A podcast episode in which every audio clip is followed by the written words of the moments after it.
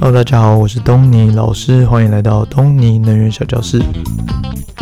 今天呢，是我们离岸风电冲刺班的第三章的第三集。那大家是否觉得东尼老师这个声音有点喉喉音，有点那个磁性的感觉呢？这个啊，绝对不是因为说我们上个礼拜在这个圣诞节 party 的时候，party 到四点半才产造成的这个烧声。也不是呢，因为最近的流行感冒，而是呢，在上个礼拜天晚上的时候呢，就是东尼老师就是和一家大小，然后有幸呢去到大巨蛋的现场，然后看这个亚锦赛台日大战那一场。那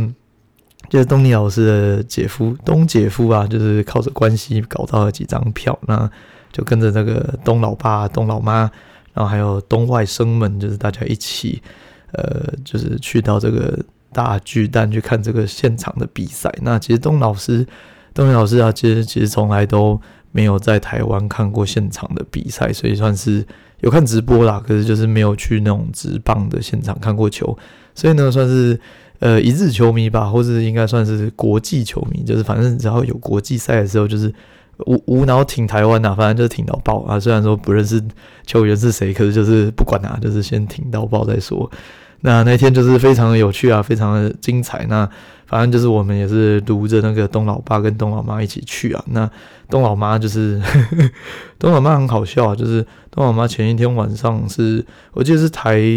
呃台湾打菲律宾那一场吧。然后反正我们在家里看直播，然后东老妈就在那边说：“哦，你们很吵，很激动，很很夸张，你在那边念我们。”然后呢，anyway 就是我们就一直熬他们，就是一起去到现场看球。那现场看球就是，诶、就是我们才刚好不容易找到座位哦，真的是人山人海，就是非常夸张，就是 一整片都是人这样。那我们的位置还不错，然后在一垒后面这样，然后我们就到位置，才拿出我们的披萨，正一口都还没咬下去的时候嘞，中华队上一第一场呃一局上半的第一球的第一个打者的第一球就敲出一个二垒安打。那大家就是哇，直接从就是从座位上跳起来，就是太嗨了，这整个胃都缩成一团，就是非常不适合在看球的时候吃东西，这真的是对消化非常的不良。那东尼老师就是啊，东老妈，东老妈就非常的夸张，就是整个人就是弹上弹下，就超级激动，超级兴奋，就是跳的跳的都比那个外野手跳的还要高啊，就很夸张，就是他非常 enjoy 在里面。那就是除此之外，就是反正这整场的比赛都非常的精彩啊。那还有就是，可是我们就是呃一比零嘛，一直落后，一直到九局上，我们最后一次进攻，然后最后一个打击数的呃两人出局，两好三坏满球数哦，那真的是紧张的要命啊！就是就是最后的这一个人，最后一个逆转的机会，然后所有人全场哦。全场的人都用尽了生命在嘶吼着全雷打，这样子 就是非常非常的热血啊！那最终结论是输了，就是他被 K 掉了。那但是就是呃很难过，那但是同时也是非常的热血激情的一一个晚上啊！所以就是东尼老师现在有点烧声，但不太好意思这样子。嗯，OK，那回到我们的主题，就是呢，我们上一场呃上一集哦。我们稍微讲一下上上一集我们讲重磅新闻零零四那一集，就是在讲 COP 二十八嘛，在杜拜现在正在开的那个二十八，呃，哦对，今天刚结束了。那 anyway 呢，就是蛮多的听众呢有跟我回馈说，他们觉得这个这个新闻啊，就也不能算是一个重磅新闻吧，他们听起来没有很严重啊，所以它应该只能算顶多就算是一个新闻，而不能算是重磅新闻零零四这样子。称不上重磅新闻啦，那但是呢，就是我就跟他们举个例，就说，哎、其实你要仔细想想啊，就是我们那一我们在上上一集有提到嘛，就是这个是一个非常大的能源转型的一个政策目标跟一个审视的结果嘛。那假设假设我们今天在台湾，然后呃，诶、欸，说明天那个经济部公告，忽然公告说，哎、那个呃，明天开始呢，那个我们预计开始规划。呃，核重启核四，然后核五、核六、核七全部全面盖起来，那这样子是否全台湾崩溃？然后就是会大乱，然后全台湾绝对会上全台湾的新闻的头版头条啊，就是这个是一个大新闻嘛，对吧？那但是为什么我们在 COP 二十八的时候讲核能会全球的核能会多两倍，就你会完全没有什么感觉，你觉得这只是一个小新闻。那或是像，例如说在台湾，如果说什么啊，离岸离岸风电再生能源提高三倍的量，那全世界都会嗨起来吧？那但是，呃，就是我我觉得啊，就是因为 COP 二十八这种，就是它是一个很高大上的一个全球最高端的一个政策的方向，一个目标。那这个呢，虽然说它是一个很实质的目标，它是它是有被量化的一个目标嘛，quantify，它是呃一个。OK，呃，呃，一点五度，然后两倍的再生能源这之类，它是一个可以量化。但是常常呢，这些目标就是因为太大、太远、太广，所以就是常常大家会觉得就有点事不关己的感觉，就是，诶，呃，哦，已经很多了，那再再多个五趴，再多个十趴，再多个一倍啊，这是多少？就是是啊，实在是大到无法去感受了。那但是如果你幻幻想成就是。如果我们说台湾好了，你把它乘以二，乘以两倍的核电，那这就是一个非常大的事情嘛。所以，所以就是其实 COP 二十八它是一个非常非常大型的政策的一个主题啊，所以它绝对值得上这个重磅新闻。只是一般人大家会没有这种体感啊。那举个例子来讲，这就有点类似说，就大家知道东尼老师有在冲浪嘛。那这是在冲浪的时候就是怎样呢？就是你拿着你的冲浪板，然后滑滑滑滑到外海。然后你就趴在板子上等，然后这时候呢，你就会看到，就是哦，远端有一个小小的浪来了。然后呢，身为一个新手，嗯，就像东尼老师这种新手呢，通常就是呃啊、看起来是一个小浪，好吧，那我就再等好了。就过没几秒钟呢，就发现这浪越滚越大，越滚越大。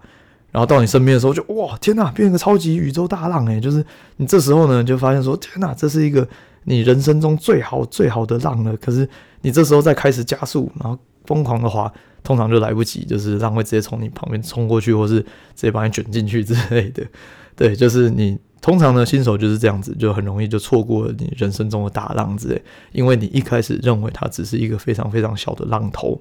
那一样的道理就是，诶、欸，在这个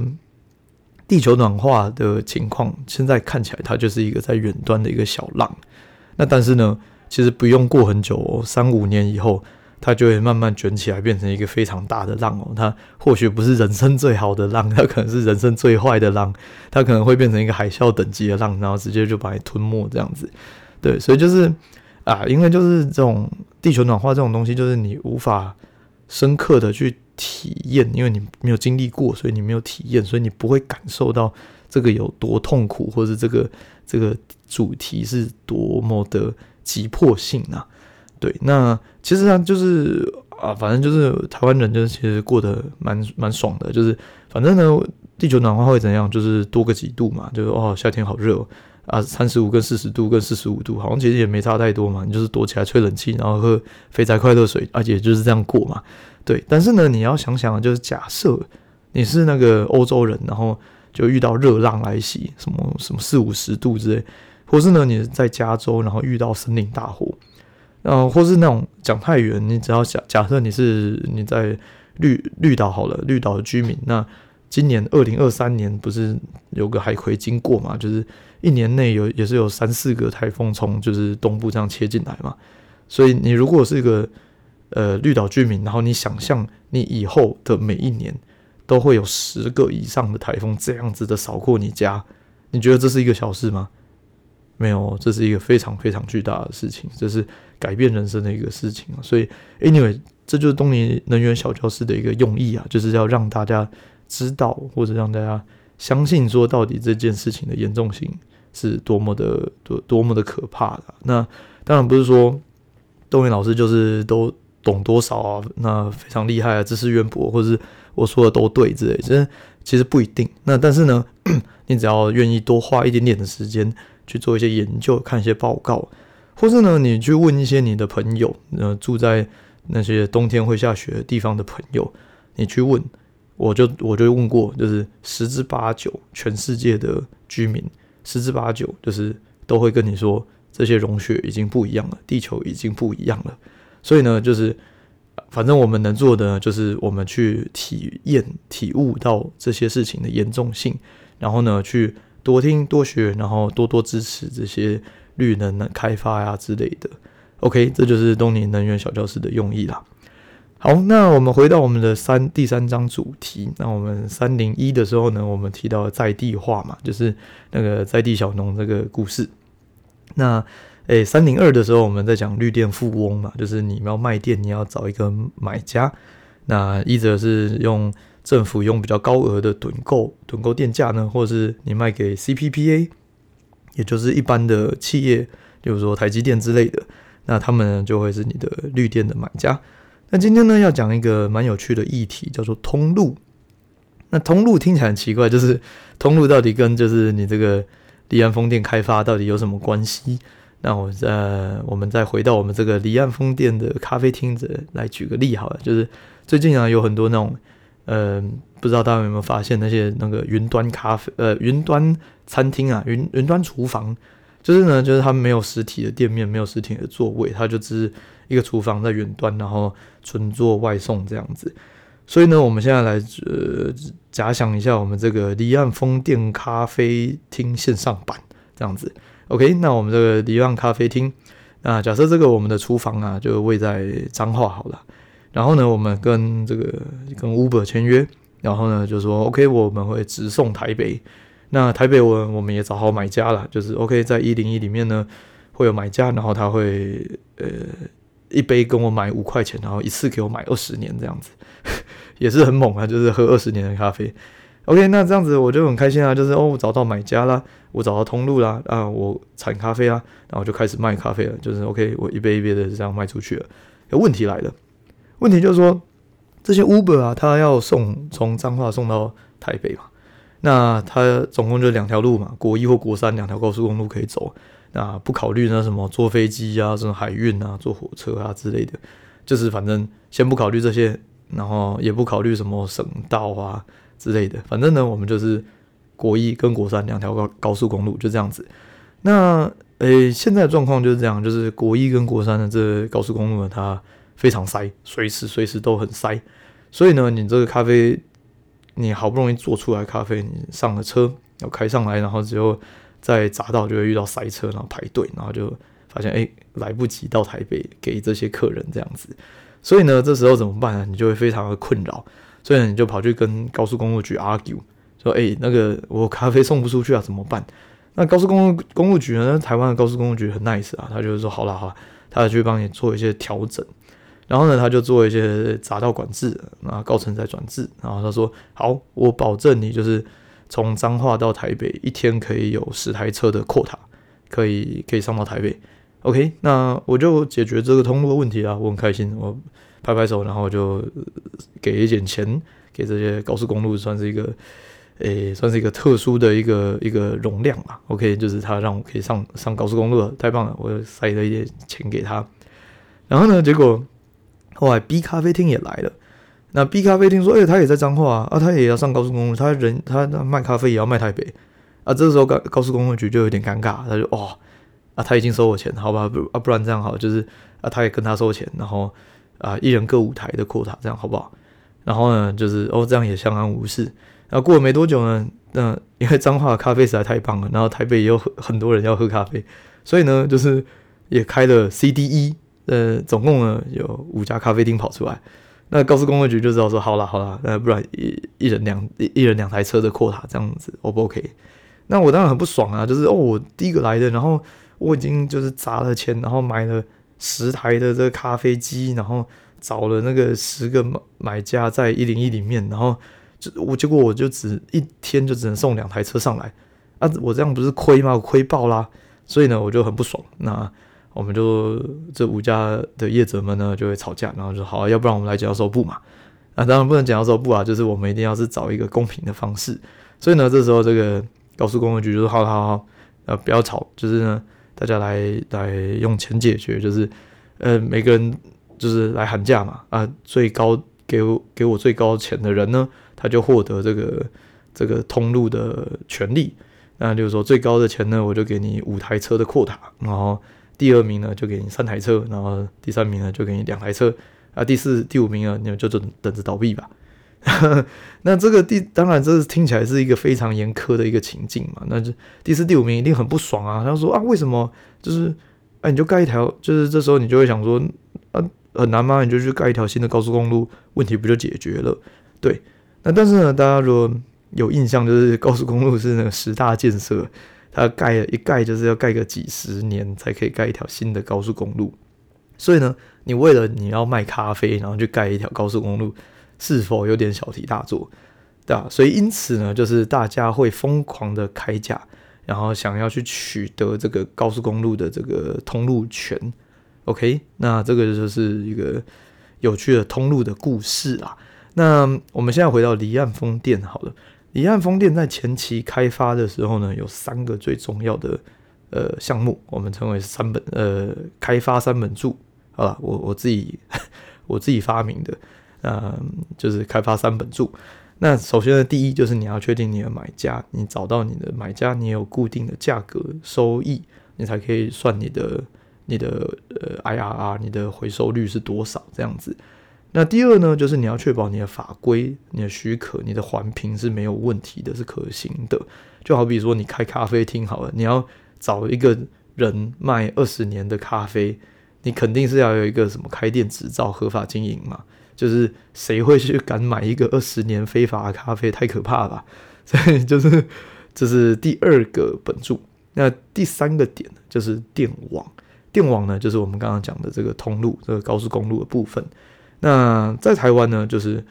呃稀，就是这三本著里面稀缺性最高的、最困难的，呃，就是这个电网的部分。就是所以这有一句话，就是说得通路者得天下。在台湾呢。离岸风电的竞争呢、啊，就是主要就是竞争哪里可以并网，哪里可以送多少电进去。那这个听起来很讽刺啊，有点大家会不解，就是说，哎呀，海台湾海峡一堆风场在那边说要开发，然后挤破头，每个人都想要产电，每个人都想要发电，啊，结果嘞，为什么为什么电就是送不进来啊？台湾整天都在那边喊说缺电缺电缺电，然后什么夏天都要那个插点什么红灯黑灯之类的。然后呢，企业整天也是吵着，就是买不到绿电啊，就让他们盖一盖，不就送进来了吗？那这个就是问题，问题就是通路者得通路者得天下，所以呢，电网来不及跟上。所以我们在第二章的时候有提到，什么是电网？电网呢，就是指那些用到台电的那些高压电塔啊，那些变电站啊，那些民众听到就是你我就闻风丧胆啊，那些。说哦，电磁波啊，会得脑癌啊、白血病的那些，那些就叫做电网。电网跟不上，什么意思？就是现在台电的的这些电网电力系统，他们不够让那么多的离岸风电一口气给它灌进来。所以，所以呢，这就是为什么需要大家去争夺这个电网的呃传输的权利，也就是这个通货了，对，这个通货的权。OK。那，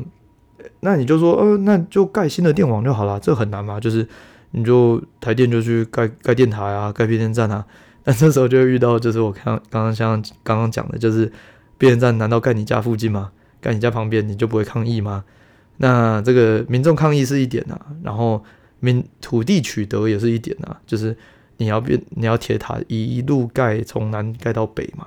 那那个你要台电要去买那些土地。然后呢，这些地主就会说：“哦，那个你台电电塔经过我家旁边，那个羊会生病啊，我稻子会枯掉啊，那怎么办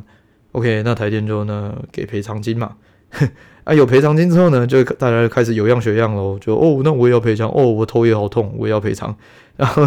从此以后呢，就是大家就有样学样的在那边争取那些赔偿金。那台电呢，就只好一个一个挨家挨户去乔那些赔偿金。只要其中有一两个贪得无厌的钉子户，